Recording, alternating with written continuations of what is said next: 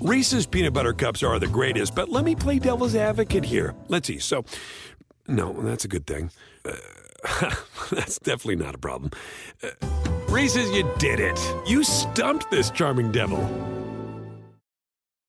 At Bet365, we don't do ordinary. We believe that every sport should be epic. Every goal, every game, every point, every play. From the moments that are legendary to the ones that fly under the radar. Whether it's a game-winning goal in the final seconds of overtime or a shot on the goal in the first period. Whatever the sport, whatever the moment. It's never ordinary at Bet365. 21 plus only. Must be present in Virginia. If you or someone you know has a gambling problem and wants help, call 1-800-GAMBLER. Terms and conditions apply.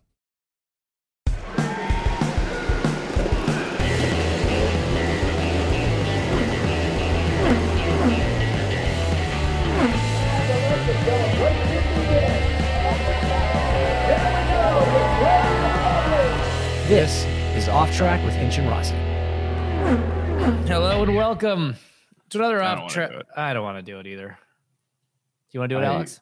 Uh, You like? Not only do I not want to do it, I have never wanted to do it, and I will never want to do it. so let's just not do it. Let's just okay, so get- great episode, guys. This Tune is off track. No, no. I, oh, I thought you were talking about the introduction. Oh yeah, no, that too. episode. Okay. I was just talking about the whole thing. yeah. Oh, I mean, dude, Tim Tim called me the other night and we were talking about something, and then he was like, "You know what? I feel like we should just not do this podcast." and I was like, "Okay." Um, but fans, if if that would upset you, let us know. And if less than ten of you say it would upset you, then It's we're fewer, done. Fewer than ten. Yeah, yeah, yeah, that's fine. I, I think Yeah. that's a good. I'll be actually a little bit hurt if we don't get at least ten people 10. being like, "No, I'd, I'd prefer you did it." Yeah, Yeah. like, I- So I'm not gonna say it changes my week, but like I don't hate it. yeah. So ten. Uh, so speaking of Tim calling you, weren't you guys supposed to go to Vegas together last week or something? What happened there? So Alex, you had a, a Napa appearance right after Toronto. Is that right? Or was I that this have week? Na- yeah. Yeah, This I week. had a Napa appearance right after Toronto, and and Tim and I loosely kind of had plans. Um, I I was going to they- drive out. Yeah, they were born gonna- on this. I don't know if it was while Right. we were I think recording. we it was the after we conclusion of the, recorded, yeah. the the episode. Um, honestly, though, like I was pretty. I mean, not in a super good mood after Toronto, and we're going into another race weekend. So, like, I needed Vegas to be pretty low key. So I Great was point. in and out and did my appearance, which was great. It was an amazing, actually, expo that I didn't know Napa had its own like expo. oh, it was like um, a. Th- there was their whole deal. it was their thing. like I, I originally right. I originally thought I was going and they were going to have like a booth at Right. some tool auto part expo. No, no, this is the Napa Expo, um, which was amazing and it was really cool to see. And I'm glad I went. But yes, I was in and out in like 18 hours. So fair, fair. Yes. So yeah, because I I texted after the race. I was just like, all good if you don't want me to drive out there. By the way, completely understand if you're not in the mood. And when he didn't respond, I was like, yeah, that's about what I expected. the best is you should have said, "No, man, it's fine," and then waited until he was three hours and twenty eight minutes into the drive, and be like, "Honestly, man, I just I can't do it. I I I'm not in the mood." He's still I have think I would have just yeah, I would have just Well, for sure. shown up and been like, well, that sucks for you because I Here I am. I'm not turning around. Uh, I'm un- sleeping on your unaffected. couch. So, Yeah. yeah. it was funny. So it was funny. I, um, after the expo and, and dinner or whatever, I played some roulette, right? And I'm sure everyone's familiar with how roulette works. But like I had this weird, like I just have this thing that I didn't want to pick like numbers, like my number, I guess. So for me, it would be 27. So I was picking, I was picking, you know, 12 and nine and 21, like friends' numbers in motorsports, right? But I wasn't actually picking 27. The 27 in the 30 to 45 minutes that I was sitting there must have hit six times, Come on, five times at least. It was unbelievable. Come It was It'd on. unbelievable. weird for And do you you wanna know what's- Do you want to know what's 27 really ironic? Is like the second number that hit the most was 28. so that table was interesting. Like there was some like weird voodoo magic going on at that table. Yeah. There was some a weird aura there. Yeah. That Yeah. reminds me of that story that Pat McAfee used to tell uh, about being, I don't know, I think they're up in like French Lick at the casino or something. And he's at the roulette table. Everything's going south. He's running out of money. Peyton walks in and it's like, you know, Jesus himself has just come back and he's walking through the, and like people are just parting and just like, oh. Yeah. and he walks by and he sees Pat there and like comes over to say something to him. No one at the table had any idea that Pat was also a football player. And they're like, How does how does this guy know Peyton Manning? And Peyton's like, That red 18's looking pretty good, huh? And he walks off and and Pat was like, Yeah, all right, whatever. Threw his last hundred bucks on red 18 and it hits.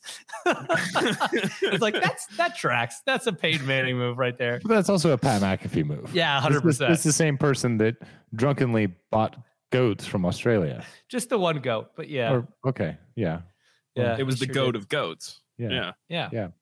Good um, times. Anyways, so that was my week. James, what have you done post Toronto before we get to pre and current Toronto? pre and during. Yeah. Uh, so uh, uh, post Toronto, I had a nice day with my family on Monday. Uh, just kind of catching up with everybody, and um, my brother and his uh, fiance, her family was in town, so we kind of all got together for a little thing. Um, and and yeah, had had just a wonderful day um, at mom's house, and then went to went to dinner, and that was lovely. And then Becky and I packed up and drove back to Indy uh, on Tuesday, and it is currently Wednesday. So I have this day basically to unpack, do laundry, repack, and then leave tomorrow for Iowa for the hot, sweaty doubleheader extravaganza that is Iowa. But we'll get to Iowa after we cover Toronto. So Someone just tweeted us. Do I say neither here nor there a lot? Yeah. The I other thing do. you say a lot is ultimately, but you also Really? pronounce it like like it's got an O at the front and not a U. Oh. Hmm. You can shut up, and you James. mispronounce uh, anticlimactic. Now I'm going to say it like you do. Anticlimactic. Yeah, that's not how that's said. Uh, it's fine though. Why? Wait, what does he say? How is it said? Well, it's it's uh, climactic. As Say opposed to climatic. climatic? Yeah. Oh yeah, yeah, yeah, yeah. Oh, okay. That's an well, easy one. it's aluminum, so f- you. It's You know what, I'm with aluminium. that. It's No, it's aluminium. No, it's the not. queen. And if there's one thing I know about the queen, it's that she's a good kisser. If there's two things I know about the queen, it's that she's a good kisser and she really likes people speaking her language properly. I may pronounce things wrong, but at least I don't tell the same joke every f- two weeks.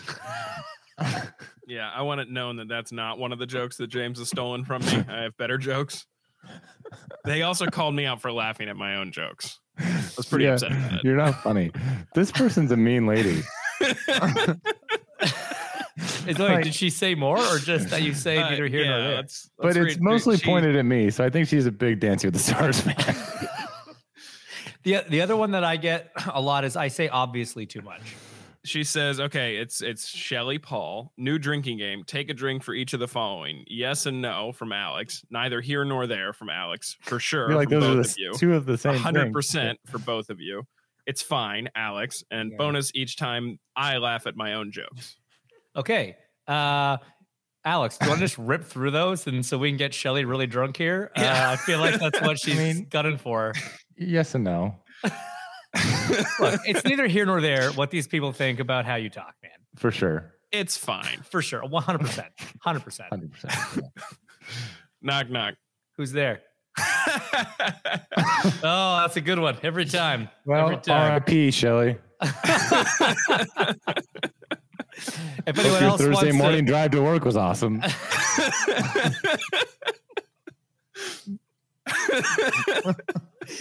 If anybody sees a car swerving erratically on the way to work this morning, it's probably Shelly. You Shelly should get her a grabbed White. Claw instead of a Perrier. oh, Good times. Good times. Uh, we will do this though. We should actually create official rules for the off-track drinking game because I do feel like that could be fun. But that's neither here nor there. So It's all very anticlimactic. Oh, what a day, guys. What a day. So the Honda Indy Toronto came back after a two-year absence. Uh, thanks a lot, Rona. And I think we, t- we talked about this last week that I was worried being off the schedule for two years. There, there was one of two things was going to happen, right? It was the out of sight, out of mind. A lot of people wouldn't show up because they'd sort of forgot about the event or were still worried about coming out in public, whatever, whatever, or in groups, whatever. Or it was two years of pent up wanting to go out and, and do. And thank God it was the latter because I'd heard that ticket sales were good and suite sales were good and all that. But man, the amount of people that were at the track Friday and Sunday, especially, was bananas. It was awesome. I don't know if you noticed a nice uptick in attendance, Alex, from your previous experience at Toronto. Um, I don't, I, I don't know that I really remember 2019, but like I can say it was packed. Like it was completely slammed. I mean, it was cool on Friday to kind of get in the cars at 4 p.m. after we had been there since Thursday and sitting around doing nothing. Um, it was cool to get in the cars and and kind of look out to the last corner grandstand and just see it full. Like that was that was really awesome. Um, so huge shout out to everyone that showed up. I mean, that's a big effort from the series and Green Savoree and, and everything. You know, I heard that Green Savoree honored everyone's tickets from last year, which was great, and then obviously continued to sell for for this year. So um, glad that's a thing of the past. And you know, as much as I I I've talked about it before, you know, I don't love the track, but I love the event and I love the city. Um, you know, it was it was really special to be back there, and I think that everyone would have enjoyed themselves. For, you would have, and you should go next year if you didn't this year. Uh, so book your tickets now because it'll probably sell out again because it was it was a sellout. I, I, wasn't supposed to say that beforehand, uh, but I can tell you that now. Um, every grandstand was sold, every suite was sold. It was awesome. So I know you. We've talked about how you are not the biggest fan of the circuit itself. I'm assuming that didn't change over the last two years, and after another weekend there, you feel similar. Yeah, I just, I mean, it's a very short lap. You know, I mean, it's um, it's similar to St. Pete. It's like no, it's no, it's like Sebring. Like it's it's. Well, no, I mean St. Pete, you can do a fifty nine nine on the perfect day in qualifying or whatever. Like it's it's pretty similar to that, but like St. Pete is just it's just more in, enjoyable in a lot of respects. Like there's there's some there's I don't know. I, I don't think there's any like really cool corner of Toronto. There's not like a section that's that's fun. Maybe turn one if the car's hooked up, like and you can get that like slide right through there. It's nice, but the rest is just it's incredibly inconsistent the surfaces. Um and there's just really no rhythm to it. So that that part of it's what's frustrating. Yeah, the the tragedy for you is that your first year there was the first year that they had the altered pit lane and last sequence and that last sequence of corners that was the part of toronto that made it toronto like that part was right. awesome right. um so that is yeah that is unfortunate understood okay so a lot of talk amongst the teams and drivers over the weekend about these extended friday practices right yep. so 75 minutes instead of mm-hmm. 45 mm-hmm. and now you're getting the alternate tires to run in practice one rather than mm-hmm. Saturday morning in practice two right before qualifying. And there seems to be some opinions that that's not an experiment that people are taking too kindly and would rather go back to either either give you guys more tires to run more practice time on Friday. Actually, not either or. Two things: give you another set of primaries to run on Friday, but then also go back to having the Reds be on Saturday before qualifying. Is this something that you're on board with? Yeah. So ultimately, I don't, I don't understand or comprehend whatsoever the reason for running, giving us the red tires that we have to run um, in the first session, which is the Friday afternoon session. I don't, I, I reasonably can't understand that. If you want to have people run more laps, which I think is ultimately the goal that they're trying to accomplish. Right. That it's not giving us the same amount of tires and extending a session 30 minutes is going to do nothing. Right. You what, see it. This is, I've never gotten out of an Indy car in a race weekend before. And now, since they've done this every single Friday session, we all do an install lap and get out of the car and carry on with our lives for 20 ish minutes before we go out and actually start running, which is the 45 minutes, right? That, that we usually had. I suggested because I understand that there's always a concern and and the caveat to oh well we're trying to keep costs down and we don't want to have people buy an extra set of tires or whatever. Fine. Why can't we carry over tires from other events? Like if, if you had a used set, you would 100% go out right away because you're getting kind of that initial baseline run of ride heights and aero balances and making sure like everything's normal on the car before you would then put on a new new tire set, right? So I think that there's a lot of benefit to that. And then one counter argument was, oh, well, we go to all these different types of tracks. It's like, well, that's pretty irrelevant these days because I just did an Iowa test and had a set of tires that was from the 500. Okay, number one, the amount of times that I've Really? driven, yeah, we just did an Indy GP test with tires from Barber. Like it's it doesn't matter. Like we can have tire as long as they're not oval tires. We can have any tire. There's at any street course place. tires, road course tires, and oval tires, and kind of go from there. Right. It's irrelevant of where what track it's from. Right. So i I'm- think. Very surprised you ran 500 tires at Iowa. Oh yeah, we all did. Yeah, yeah, yeah. That's Yeah. and it was it was fine. Like it was not like not optimal, but it wasn't fast, but like Yeah. it wasn't crazy. It was only like a couple tenths slower, so it wasn't like out of the ballpark. So, anyways, I think used tires is is something um, that could be a solution if you don't want to ha- add that extra expense to the teams, which is fine. I think people would all. I don't think anyone would say no to that. Um, but really, getting the red tires back to Saturday morning needs to happen. Like I just don't. I don't know why we're not doing that. And that's because track evolution, especially on a street circuit, from Friday night to Saturday morning is so big that the red tire run on Friday is just so far off what you're going to see in qualifying from a Well, track grip. that. But what what's happening is you're not even getting a benefit. Like I would understand it was like, okay, well, yeah, that sucks for you. It's a challenging sport. Get over it. We're seeing an extra 20%, 30% of laps that are getting run. So this is a benefit for the series. So go screw yourself. But that doesn't exist. Right. So it's like, why are we why are we making things more difficult and overcomplicating things when there's no actual positive thing that's coming out of it? I guess is my point. Yeah. Yeah. Okay. I see. Yeah. I see that. So That like makes sense. i- if if you want if you really want the Friday session to be a big deal and you want to have it be this extended time, fine. Keep us keep the reds there. I don't care. It's the same for everyone. But then give us the used tires to at least start the session or give us another set of primary black tires.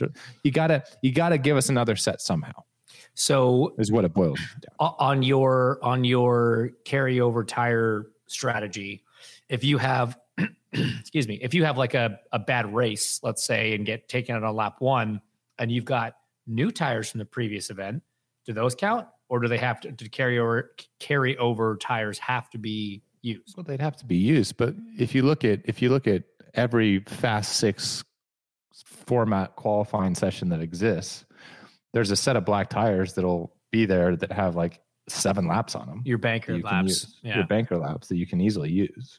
but what if you wore those out in warm up for example Okay. well, it's fine. People still go out on 20 lap tires.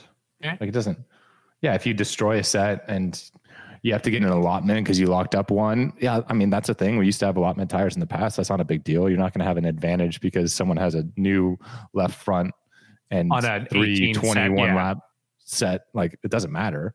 Um, so no, I think there's easily a, a way to do it. There's, there's always enough tires, carry over tires. I don't know. That's my, that's my two cents. fair But enough it's neither All here right. nor there. for sure for sure 100% 100% for sure Um, all right. I actually was kind of curious about one thing because I was unfortunately not able to watch the race. I just had to listen because I was driving back from Big Bear. Um, how did everything end up with the pits? Because there was a lot of talk with how tight the pit lane was going to be going in. Well, everyone got to pit under yellow because of my thing. So you're welcome. and to experience just how bad it could be. And I mean, there were no incidents. There were a couple near misses. Um, yeah. You know, the the way that so like Pato normally, you know, being the first box is an advantage. that first box was right. I mean, he was facing a concrete wall. He had to do such an aggressive right turn to get out of his box. It was almost no benefit. Like he didn't have a clear out the way you normally do having the first box. So one, I one of the pit stops, he came out. There were already guys sort of too wide that had to narrow down to one anyway, and he made it sort of three. So that one was a bit tricky. And then, yeah, I think that was it. I mean, like you know, Colton, Colton's timing in pit lane ended up sort of hosing him a bit because he came in in the lead. Uh, Dixon had pit the lap before, and right as he was leaving, McLaughlin was coming into his box, which is right in front of Colton's. So he had to hold up a little bit. get Been the box. there. Yeah, exactly. And especially three with our team's good at doing that. and the the and the other thing that's uh, that's interesting about it is when you have a six speed box for that race. So a six, you know, a, all usable gears, right? So some tracks you only use five gears on track, so they set first gear very short, so it's really easy to get out of the pit box. But other races you have to use first gear on track, which makes it considerably longer, which makes it a lot harder to get going out of the box. And so when you've got someone in front of you, it slows you up even more. And uh, and that's what happened to uh, to Colton, which you know I don't know if it would have made 100% the difference. Scott maybe would have got him anyway, but it certainly didn't help the 26's cause. But yeah, for all intents and purposes, the pit lane was fine. We have heard from IndyCar that there are plans in place for next year to adjust the pit lane. Uh, I won't go into details, but they are looking at how to make it bigger and better and safer and cleaner because they fully expect to have more cars. I mean, had the 11 not had its sponsorship issues, we would have had an extra car there. And I frankly don't know where they would have put it. I mean, the Graham Rahal's team they had to pit in a box that had basically no wall in front of it for all of practice and qualifying because that wall had to be pulled back as the only ingress and egress place for pit lane. And then during the race, they closed the wall and the team had to move their timing stand back up against the wall because it was sitting like 10 feet back. So some issues, but we're working on it. Have you ever brought your magic to Walt Disney World like, hey, we came to play? Did you tip your tiara to a Creole princess or get goofy officially? When we come through, it's true magic because we came to play at Walt Disney World Resort. The sweet sound of sports you love from Sling. The collide of football pads. The squeak of shoes on a basketball court. The crack of the bat on a home run the slice of skates cutting across the ice. But what about this one? That's the sound of all the sports you love, all at once. Starting at $40 a month. Experience it all live with Sling. Sling. Reese's peanut butter cups are the greatest, but let me play devil's advocate here. Let's see. So, no, that's a good thing. Uh, that's definitely not a problem. Uh, Reese's, you did it. You stumped this charming devil. At Bet365, we don't do ordinary. We believe that every sport should be epic. Every goal, every game, every point, every play. From the moments that are legendary to the ones that fly under the radar. Whether it's a game-winning goal in the final seconds of overtime or a shot on the goal in the first period. Whatever the sport, whatever the moment. It's never ordinary at Bet365. 21 plus only. Must be present in Virginia. If you or someone you know has a gambling problem and wants help, call 1 800 Gambler. Terms and conditions apply. Uh, okay, so qualifying. Good job. Into the fast six. Seemed like the car is working pretty well. Yeah, thank you. We uh it was a bit of a difficult situation in the fast six because the guys that I was competing against were in that round two, group one, round two, which had all of the chaos of the crashes and red flags and everything.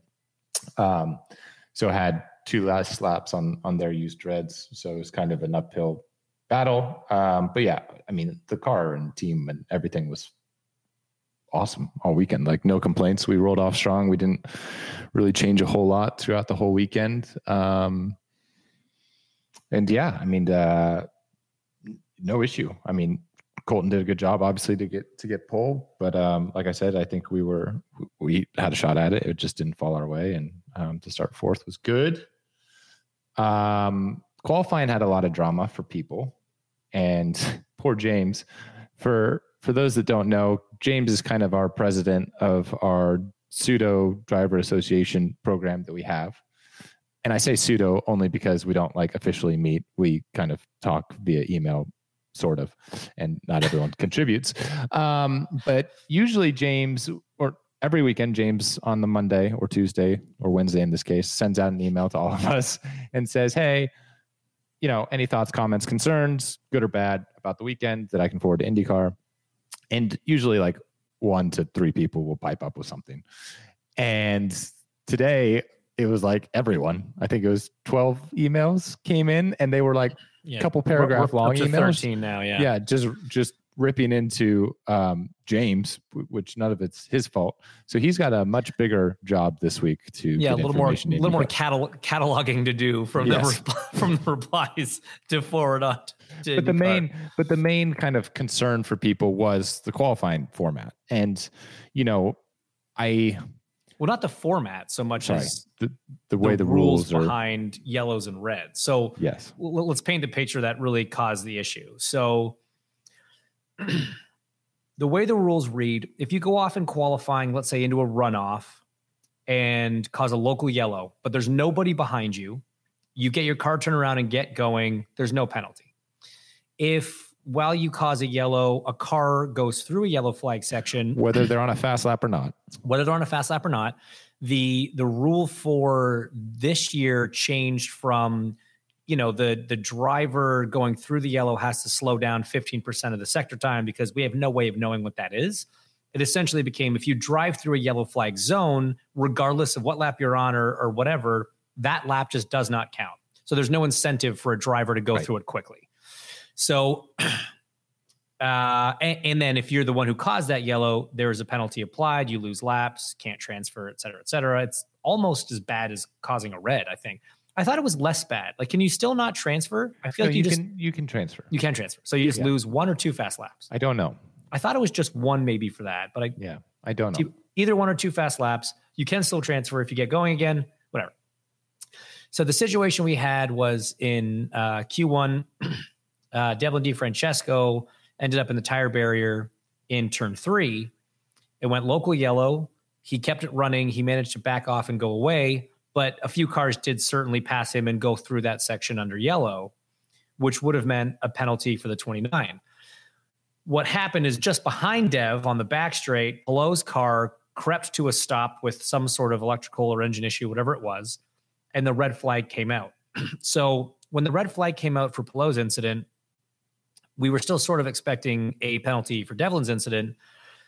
But what race control said was the driver, the drivers that went through Dev's yellow, whose laps would have been deleted as a result and would have essentially initiated the penalty against Dev, their laps wouldn't, weren't going to count anyway because the red came out before they completed the laps.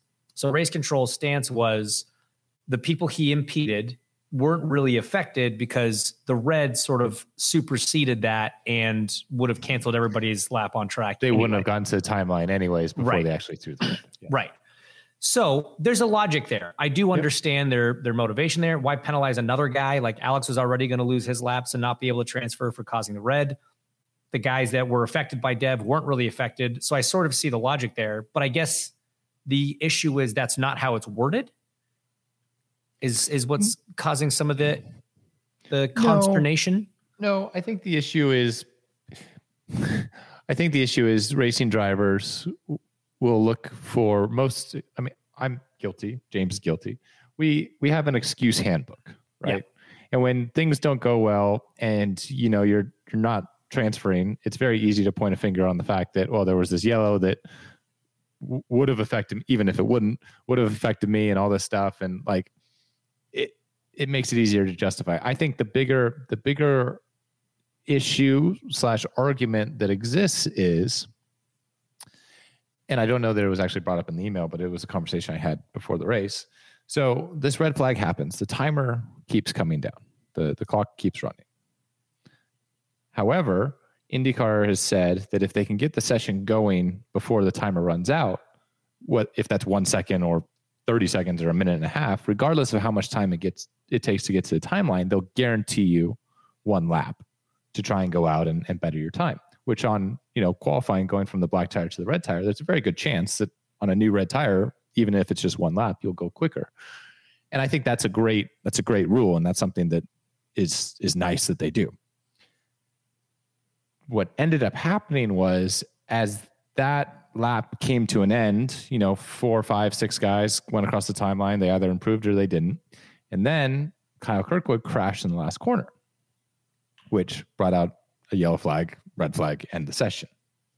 Well, the guys that were behind Kyle ended up not getting that to finish that lap because there was a car in the barrier.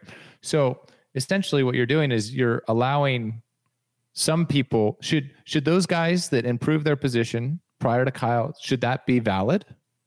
Or should it almost reset and everyone tries again? Like how how should or is it just like that's you got to draw the line somewhere and that's super unlucky. So so Will's Will's opinion was Right. there should be a guaranteed lap for everyone. It's like, okay, well, maybe. Okay, so so in that situation, you're saying the red comes out, they clean up Kyle's car, the six Everyone guys that behind the Kyle. line parks, and the other guys all go out. Too Not my suggestion. Yeah, but just I, that. I see his point, but no, racing's not fair. Life's not fair. Right. I think that's. I think the fact that IndyCar makes the effort to give everybody that one lap is enough of like a of a help trying to make it a little more fair. Mm-hmm. So that way, if you were just leaving the pits on your reds when the initial yellow or red was caused, you're at least still getting a lap. So here's here's here's something that goes into the next level of detail. So, do you think it's right that ultimately Will was penalized because he had a bad qualifying in Mid Ohio? Because now the boxes are drawn on qualifying order. Yeah. is the the the the the the order in which you get to select your box for the next event. It always used to be championship position. Not true. Yes, No. 100% true. How how long ago are we talking here? Last year. Absolutely not true. Yes. No. Yes. No. Yes. Isn't it based on how you qualified at the previous round? No. Then that was new I- for last year. I, I, didn't think thought that's that right. was how it was. I Yeah. thought it was based on qualifying from the last yeah, race. I think I actually think you're wrong there, bud. I think like the first race of the season, I Right, think St. Pete. right. Yeah. It's yeah. You're right. So What's it- funny is you yes. two would be the one I would ask about. This. yes, you are right. So yeah. So it's it's it, so it doesn't change 100%. anything. Right. So basically, and I, and I see his point because you've what happens. What sucks is you have a bad qualifying in St. Pete for whatever reason, and then you're all the way down in the shit end of pit lane for the next race, and this exact thing happens. So you qualify poorly again, and it snowballs, and it's awful. But you either do it by championship position, and then you're back there all the time, or you have a chance of pulling your way out of it in the current format or you do it by random draw and then a guy that has no reason to be at the back is at the back and he gets screwed. So like i do think the way they do it is pretty fair. I like the fact that for so for 2021 it was the order you qualified that was the order you lined up in pit lane for the next race.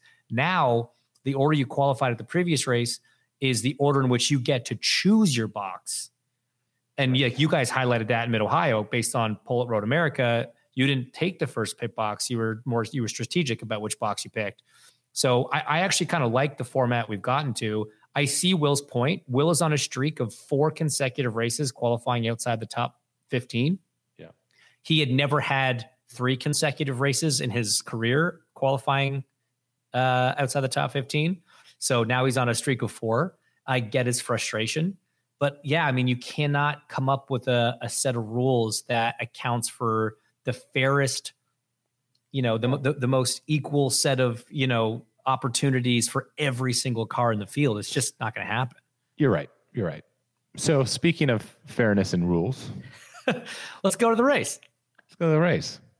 So running fourth, pretty much. well, Joseph's and I's day got kind of turned upside down um, after the first stop because where we were, we were third and fourth. Colton and Scott were in the lead. We were not far behind them. We were a second back. Um, Joseph and I pitted on the same lap. Colt, Scott pitted the lap before us, I believe, and Colton pitted the lap after us.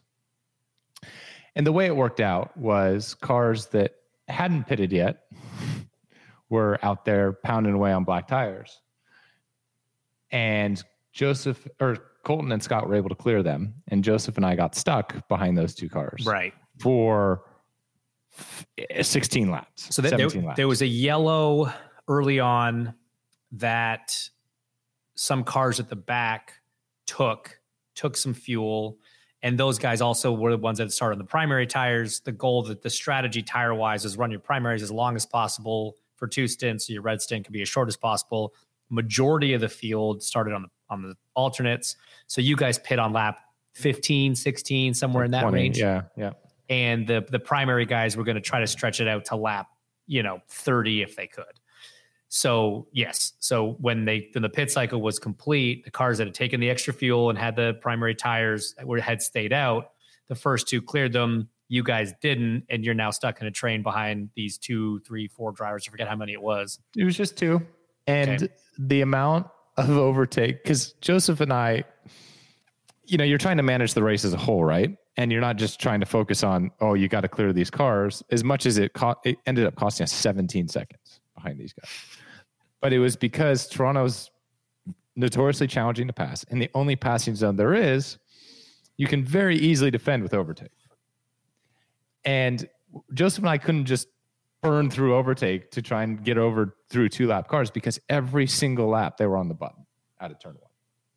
And it was relentless. It was so frustrating because the four of us at the beginning of the race dropped fifth through 10th. Like the four of us were kind of just gone. And then what happened was we got caught behind these two and it it then became a train from third to like 12th. And everyone was just on top of each other and stuck. Ultimately, that is what's going to segue into what ended up happening to me. Um, so we finally get around those cars, but now everyone's on top of each other and everyone's kind of racing and, and all this stuff. Anyways, for those didn't watch, um, Felix was in fifth. Yeah, in fifth. Had kind of a run, not really, but used some more overtake than I did, and made a pretty late pass into turn three. Um, you know, James is kind of always as you get to a break-in zone, you look in your mirror, and then once before you turn in, you look in your mirror. But he was far enough back. I didn't really see a point to defend it, um, and I figured if he put a nose inside, it would be kind of just halfway along, and you know, life would go on. I'd Yeah. run a bit wide, and I'd have the inside for the next corner, and everything would be Yeah, you can go side by side there, and then it sort of sorts Joseph and I went side by side through there. Dave Right. Lucas and I went. si- No problem. It's tight, but it's fine. Felix, none of this conversation has anything to do with Felix. It happens. Racing happens. Contact happens. Whatever. He he didn't he didn't brake too late and stove it into the side of me. Like he was getting on power, trying to race me out of the corner. Had some oversteer, corrected the oversteer into my car, which kind of sent my car on a straight trajectory into a concrete wall. Again, not really that mad at Felix. Like mad at the situation, but no finger point to Felix, whatever. What I really struggle to understand is how on earth that's not a penalty. Because what you had happen was had had he just hit me and I know, on a road course, you we talked about this in Ohio. You go through the dirt, you go through the grass, you might lose two or three spots. Racing incident. You know, you're fighting for the same piece of real estate. It's not contact happens in this sport in this cars. Contact to a certain extent in IndyCar is encouraged. It's part of the show and the event that we have. Totally fine. I'm for it. I'm part of it. Like I don't have an issue with that.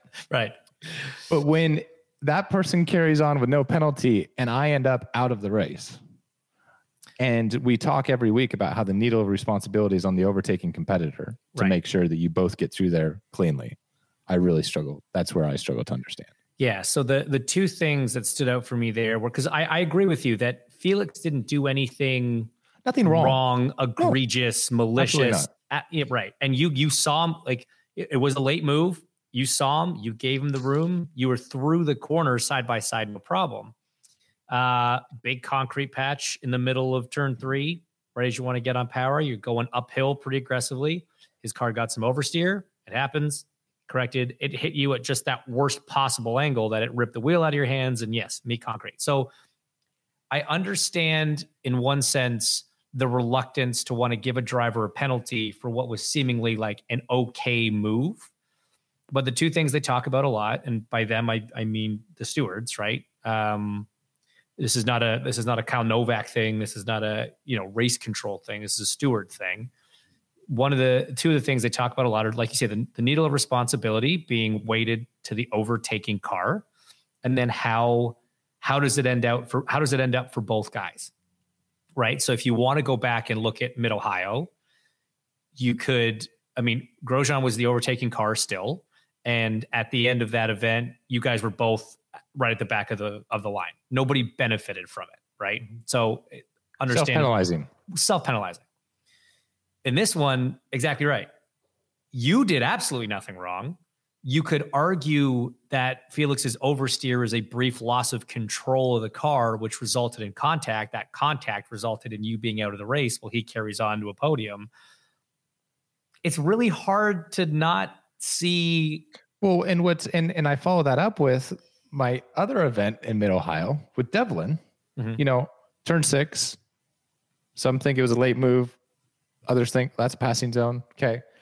I was alongside of him. It was late. Okay. Ended up being that we make wheel to wheel contact. I carry on. He's not out of the race, but he goes off track. I got an avoidable contact drive through for that.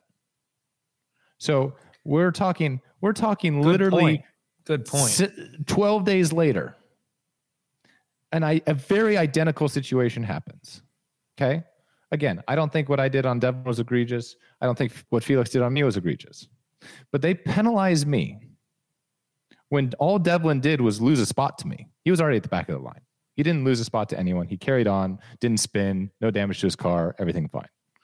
I go from fourth to literally ripping off a left front corner, and they're like, nah, it's fine. yeah. I don't, I can't comprehend it.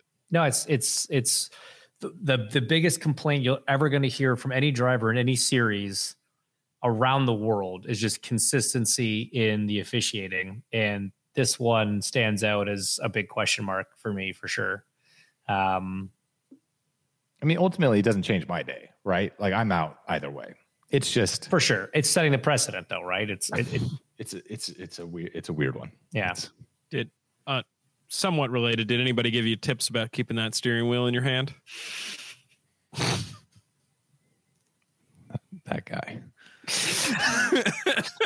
And you wonder why we don't let him speak more. Uh, so we talked about how Scott got around Colton uh, in the first pit sequence there, despite And a couple then late. went on to make history. Exactly right. Despite a couple late yellows and restarts, he held on to that spot, and with his 52nd career win, he has tied Mario Andretti for number two all time on the win list. And I am insanely biased in this, and I'll probably lose a couple fans for this next statement. But AJ Foyt, who's number one on that list at 67, you know, I've looked back at what some of those races were, and they were kind of back when USAC was a yeah, was and it was it was a very different sort of program, even compared to what Mario did in in sort of his career. Um, man, a lot of those ones I struggle to count the same way as as what Scott and Mario have done, but whatever. I don't make the record books. Technically, Scott's tied for second. Based on his statement that he plans to race for the next five years, I think he's got a pretty good shot at taking second all to himself. First is going to be tough, but you cannot deny, man, that Scott Dixon is quite literally a living legend and uh, and the best of his generation with 52 wins, six championships. Do you want to know what's nuts? Do you want to know what's absolutely insane? Outside of the Indy 500, which he's had pull out a couple times in the last few years, Scott Dixon's last non 500 pole and it wasn't on championship. that wasn't a rain out based on championship points was in 2019? 2016. no. Yeah. It was Watkins Glen 2016. That is insanity. I wish we had looked at how many races he'd won in that same span because it was at least two championships. I want to know though. I want to know how many of the Fast Six weekends, how many of those weekends he's in the Fast Six? Because Oh, majority. most. And that's just it, right? Like that's So what yeah, that he's not on team pole, but he's good he's at. second to sixth every Right. weekend, right. and that's just then- that's him. You compare that to a guy like uh, Elio, who had like like way more poles than you realize, like fifty something, fifty one maybe Oh, no. poles. fast. Um, but Never won high twenties or thirty, maybe maybe he got thirty wins, something like that. But yeah, way more poles than wins, and then Scott clearly has way more, way more wins than poles Oh, Will Power is another one, right? for sure. I mean, Will's. I wonder what he's at. Will, win number. He's got to be up there pretty decently. I can find that one out pretty. Got to be. Uh, What do you think it like is? High thirties. I was going to say even low forties. Thirty. He's got to be like thirty-eight or something. Okay, so I'm going to say forty-two. What's my guess? Okay. Uh, Will Power. We know. We know he has fifty. Ah, 41. I was close. He's got 64 poles, 41 wins. Okay. Well, there you Do I know what's insane though? 64 poles, 261 starts. I think that gives him like a 25%. Hold on. 261 poll times, what did I say? 64 poles? Yeah, it's 20, 24. Yeah, point 24. Yeah. he's got 25% pole ratio. 25% of his races he started on pole. That's insanity. Mm. That's Meanwhile, insanity. Scott Dixon Scott's mo- starts most of them not from pole. And yeah, and you know what? I think more of Will's wins have come not from pole than from pole. Regardless, uh, phenomenal They're weekend both- in Toronto. They're both great. They're both, both- great drivers. They're both Yeah. tremendous people and great drivers. Um, Toronto, awesome job to the city, just to Green Savoree, everybody there, uh, all the fans that came out, Honda for all the support of that event. It was great to see it. Congrats to Scott. Congrats to Colton um, on on win and pole respectively. And now, because we love you guys, we're gonna throw in a quick Ask Alex to uh, to wrap this bad boy up before we All head right. off to Iowa. We didn't even get a chance to talk about Iowa, but that's all right. Talk about It's it fine. after. Well, yeah, we'll, have 2 we'll races. two to talk races. about, yeah, yeah. All right. Uh, here's our Ask Alex for today.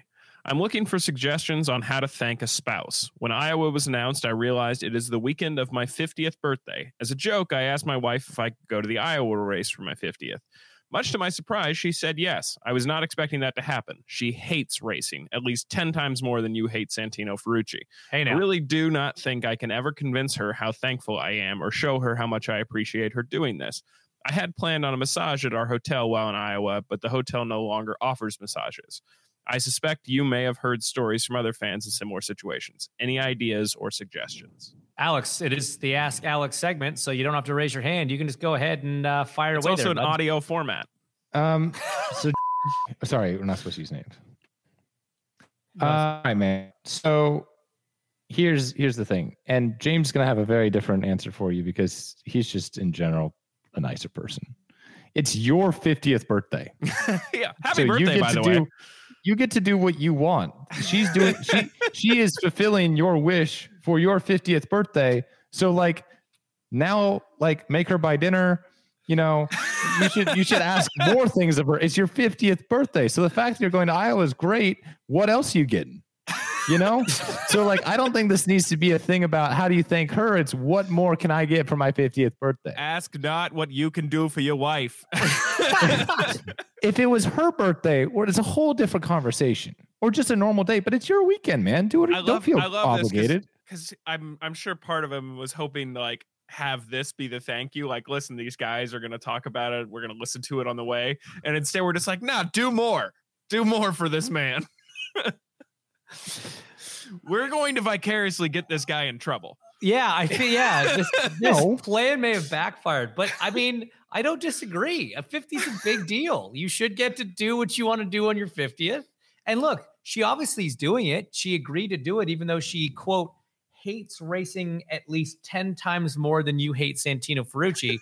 so she's taken a bullet already. I, I Yeah. gotta say, you know, I think it's uh you show her the appreciation for her, you know, doing what you do want to do on your birthday.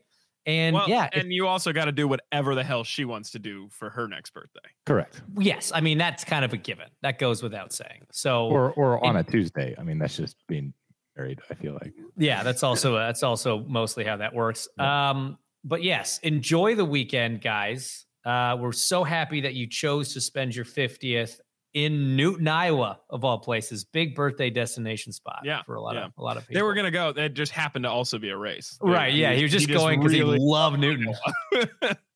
Big international harvester guy, I think. so uh, enjoy the weekend. Thank you for thank you for uh, for supporting the race. And um, yeah, but I, I I do agree. She should still buy you dinner on. The I mean, maybe maybe if like, I don't know if she's a big Florida Georgia Line fan or a Blake Shelton fan, Yeah, there you or a you Gwen you might Stefani fan. when you might not be. Maybe like as a reciprocal thing, you could take her to the concert. Like And- the, we do have three headlining concerts that are and happening. that's so- what's so great about this weekend, guys. Let's This- do a real does look quick. Let's do a real quick just shout out to Hy-Vee and and the promoter of the IndyCar race in Iowa, which is I don't know if I can, I'm allowed to say it like this, but IndyCar is promoting Yes. this race. Yep. Um, Hy-Vee stepped up in a huge way. We have some huge concerts, like you talked about. There's been a lot of buy-in around town. Uh, I think it's going to be an awesome event. Double header. The race is always super exciting because of tired dag and two lanes of racing and bumpy and and, it being at night. Oh wait, Yeah, that is the one sort of bummer. I wish it could be like a Friday night, Saturday night program rather than a Saturday at three and Sunday at four. At least the whatever it is. heat index will be 104. Well, Yeah. here's something to keep in mind for for this guy's wife. Just know that Alex also doesn't want to be there. It's a valid point. it's a valid point. I think he's getting paid significantly more than she is to be there, though. So it's an easier pill to swallow. Uh, but hey, I mean, why don't you bring her by the Andretti Autosport trailer and have a little meet and greet with Alexander Rossi as a payback for? No, you know what? Just email all scheduling at- requests have closed as of 3:55 Eastern Standard Time on the Wednesday before the event. That's It's cool common though. James, knowledge. James will give the massage though, since the hotel doesn't offer them anymore. Just find James, and he will give your wife a massage. I feel like that is not what anybody. I don't think that's what he wants or she wants. I don't think It's- that's how that. It's what you want though. That's what she well, wants. yeah, but it's not about me at this point. It's not about me. anyways, I Oh. gotta go. All right, guys, have a tremendous weekend. Alex, good luck. Tim, I don't know, whatever the Enjoy but- your pajamas. yeah. I'm gonna go. I'm going to the SRX this weekend. I'm excited. maybe, oh, so you still don't have to get out of your pajamas. Cool. Correct. Uh, enjoy your weekend, and we'll see you guys in a week to talk about all the 550 laps of racing at Iowa.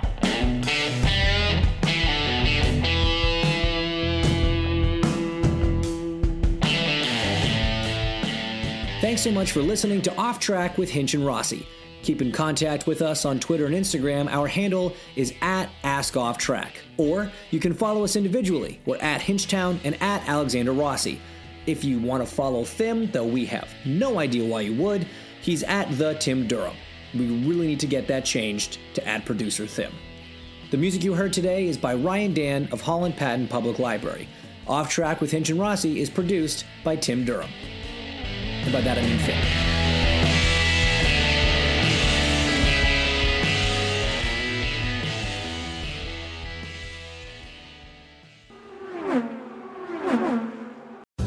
Reese's peanut butter cups are the greatest, but let me play devil's advocate here. Let's see. So, no, that's a good thing. Uh, that's definitely not a problem. Uh, Reese's, you did it. You stumped this charming devil. At Bet365, we don't do ordinary. We believe that every sport should be epic. Every basket, every game, every point, every play. From the moments that are legendary to the ones that fly under the radar. Whether it's a three pointer at the buzzer to tie the game or a player that goes two for two at the foul line. Whatever the sport, whatever the moment. It's never ordinary at Bet365. 21 plus only. Must be present in Virginia. If you or someone you know has a gambling problem and wants help, call 1 800 Gambler. Terms and conditions apply.